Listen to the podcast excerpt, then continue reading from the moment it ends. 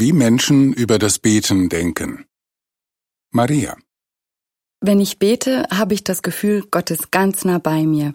Er hält meine Hand und zeigt mir den Weg, wenn ich nicht mehr weiter weiß. Raoul. Meine Frau hat nach 13 Jahren den Kampf gegen den Krebs verloren.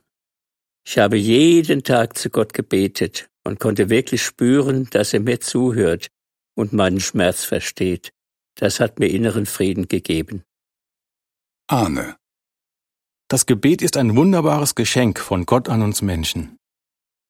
Für Maria, Raoul, Arne und viele andere ist das Gebet ein einzigartiges Geschenk, das ihnen die Möglichkeit gibt, mit Gott zu sprechen, ihm zu danken und ihn um Hilfe zu bitten.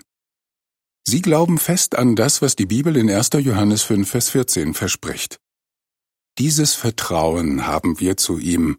Gott hört uns, ganz gleich, worum wir in Übereinstimmung mit seinem Willen bitten. Andere haben da allerdings ihre Zweifel, so zum Beispiel Steve. Er erzählt, Ich war gerade 17 geworden.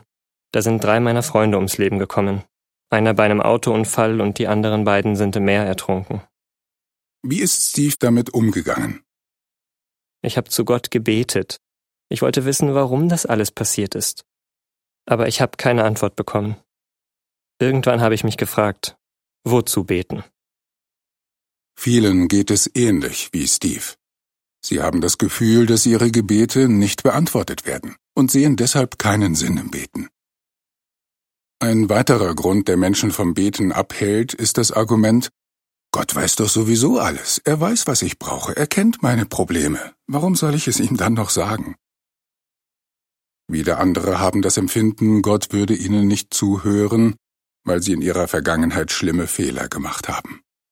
Jenny sagt, Mein größtes Problem ist, dass ich mich so wertlos fühle. Ich habe Dinge getan, die ich bereue.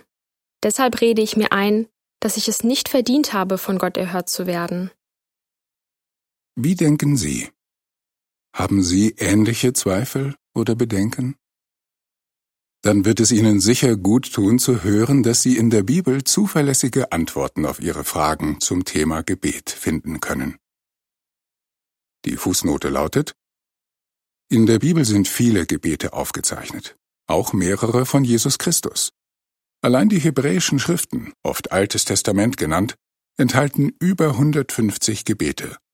Ende der Fußnote. Unter anderem geht die Bibel auf die Fragen ein, hört Gott wirklich zu? Warum erhört Gott nicht alle Gebete? Wie sollte man beten, damit man erhört wird? Was bringt es einem zu beten? Ende des Artikels.